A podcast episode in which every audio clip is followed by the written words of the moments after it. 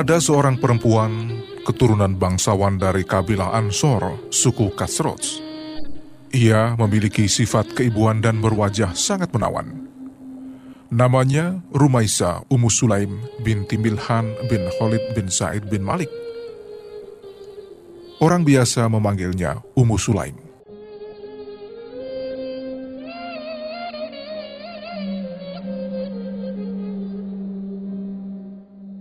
Perempuan itu dikenal sangat cerdas, penuh kehati-hatian dalam bersikap, dewasa dan berakhlak mulia. Karena sifatnya yang istimewa itulah, pamannya yang bernama Malik bin Nadar mempersuntingnya.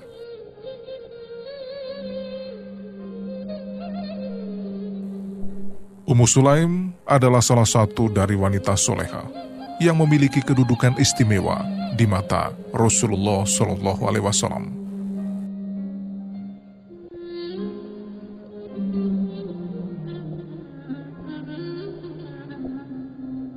Pada saat Rasulullah menyerukan dakwah menuju tauhid, tanpa ragu Ummu Sulaim langsung memeluk Islam dan tidak peduli pada gangguan dan rintangan yang akan dihadapi. Meski ia berasal dari masyarakat jahiliyah.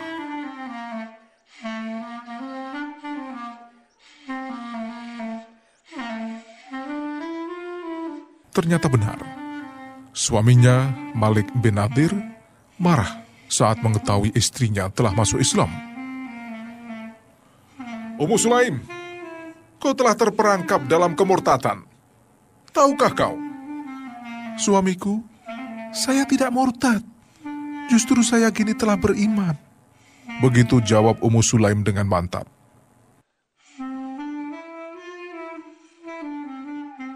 Kesungguhan Ummu Sulaim memeluk agama Allah tidak hanya sampai di situ.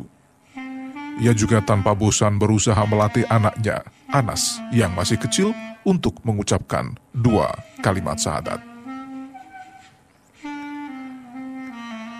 Melihat kesungguhan istrinya serta pendiriannya yang tak mungkin tergoyahkan, membuat Malik bin Nadir bosan dan tak mampu mengendalikan amarahnya. Lelaki itu kemudian memutuskan meninggalkan rumah dan bertekad tidak akan pulang sampai istrinya kembali kepada agama nenek moyangnya. Sayangnya, di tengah jalan, Malik bin Nadir bertemu dengan musuhnya. Kemudian ia dibunuh. Saat mendengar kabar kematian suaminya, dengan tabah ia berkata, "Saya akan tetap menyusui Anas sampai ia tak mau menyusul lagi, dan sekali-kali saya tak ingin menikah lagi." Sampai Anas menyuruhku.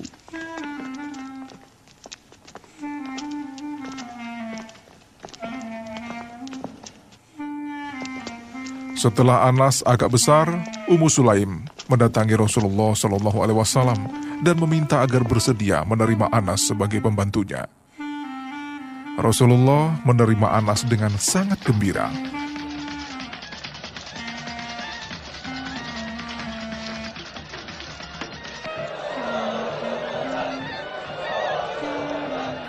Beberapa waktu kemudian, seorang bangsawan bernama Abu Tolah melamarnya dan menawarkan mahar yang sangat mahal.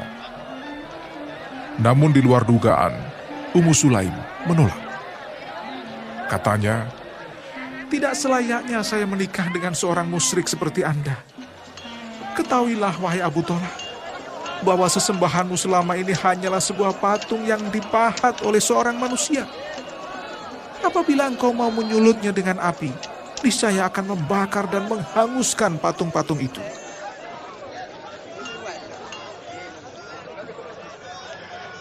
Abu Tolah sama sekali tak percaya dengan apa yang didengarnya. Namun ia bukan orang yang cepat putus asa. Karena cintanya yang tulus dan mendalam terhadap Ummu Sulaim, di lain kesempatan, ia datang lagi dan menawarkan mahar yang lebih banyak dan sangat mewah. Sekali lagi, Ummu Sulaim menolak dan tetap teguh dengan keimanannya. Sedikit pun ia tidak tergoda oleh kenikmatan dunia yang dijanjikan oleh Abu Tolah. Baginya kenikmatan Islam akan lebih langgeng daripada seluruh kenikmatan dunia. Sesungguhnya saya tidak pantas menolak orang yang seperti engkau, Abu Tolah. Sayangnya engkau seorang kafir dan saya muslimah. Maka saya tidak pantas menikah denganmu. Coba Anda tebak, apa keinginan saya? Yang saya inginkan hanya engkau segera memeluk agama Islam. Tapi aku tidak mengerti siapa yang akan menjadi pembimbingku. Tanya Abu Tolah. Tentu saja, pembimbingmu adalah Rasulullah Shallallahu Alaihi Wasallam sendiri, kata Ummu Sulaim.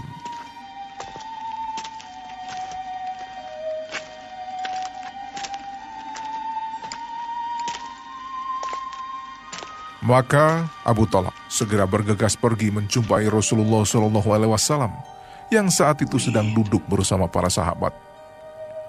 Melihat kedatangan Abu Talha, Rasulullah Shallallahu Alaihi Wasallam berkata, Abu Talha telah datang kepada kalian dan cahaya Islam tampak pada kedua bola matanya.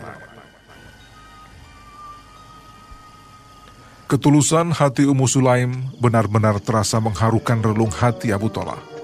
Perempuan itu hanya akan mau dinikahi dengan keislaman, tanpa sedikit pun tergiur oleh kenikmatan harta dan kemewahan yang ia janjikan. Tak berapa lama kemudian, menikahlah Ummu Sulaim dengan Abu Tola dengan mahar keislaman suaminya. Mereka menjalani kehidupan rumah tangga yang damai dan sejahtera dalam naungan cahaya Islam. Pasangan itu kemudian mendapat karunia seorang anak laki-laki yang diberi nama Abu Umair. Namun Allah Subhanahu wa taala ingin menguji kesabaran pasangan Ummu Sulaim dan Abu Tola.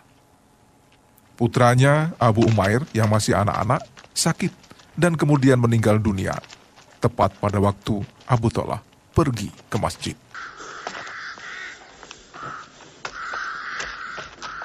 Ummu Sulaim menerima peristiwa itu dengan sabar dan tenang. Ia lalu menidurkan putranya di atas kasur dan berkata kepada keluarganya, Tolong jangan sekali-kali kalian memberitahu perihal Abu Umair kepada suamiku, sampai aku sendiri yang memberitahunya.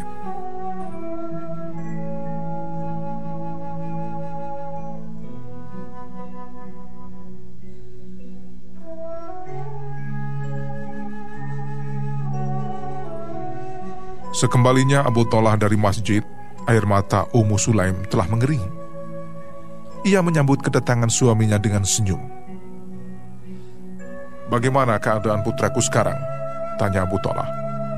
Dia lebih tenang dari biasanya, jawab Ummu Sulaim dengan suara wajar. Abu Tolah merasa begitu letih hingga tak ada keinginan menengok putranya. Namun ia yakin putranya dalam keadaan sehat walafiat. Ketika malam menjelang dan suaminya telah terlelap, Ummu Sulaim memuji kepada Allah Subhanahu wa taala karena berhasil menentramkan suaminya dan belum tahu perihal putranya yang telah meninggal dunia.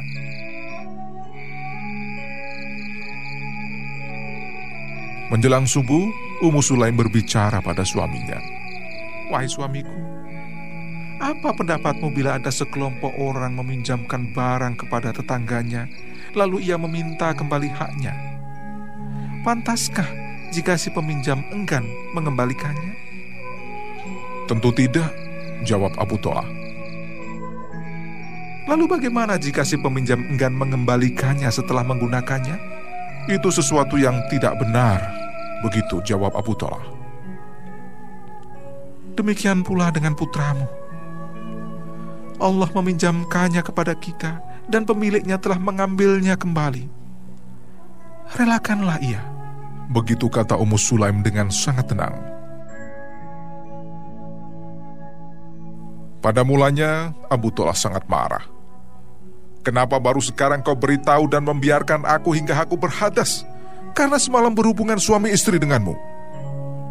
Ummu Sulaim tak henti mengingatkan suaminya hingga ia kembali istirja dan memuji Allah dengan hati yang sangat tenang. Sebelum cahaya matahari kelihatan penuh, Abu Tolah menjumpai Rasulullah Shallallahu Alaihi Wasallam dan menceritakan kejadian itu. Rasulullah lalu berkata, "Semoga Allah memberikan barokah pada malam pengantin kalian berdua."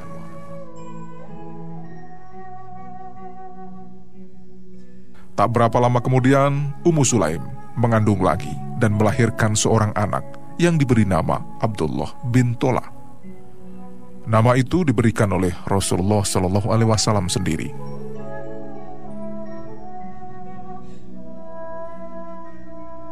Dan barokah sabda Rasulullah ternyata tak hanya sampai di situ. Abdullah di kemudian hari memiliki tujuh orang putra yang semuanya hafid Quran. Keutamaan Ummu Sulaim tidak hanya itu, Allah Subhanahu wa taala juga pernah menurunkan ayat untuk pasangan suami istri itu dikarenakan suatu peristiwa. Sampai Rasulullah Shallallahu alaihi wasallam menggembirakannya dengan janji surga. Aku memasuki surga dan aku mendengar jalannya seseorang. Lantas aku bertanya, siapa ini? Para penghuni surga spontan menjawab, ini adalah Rumaisa binti Milhan, ibu Anas bin Malik.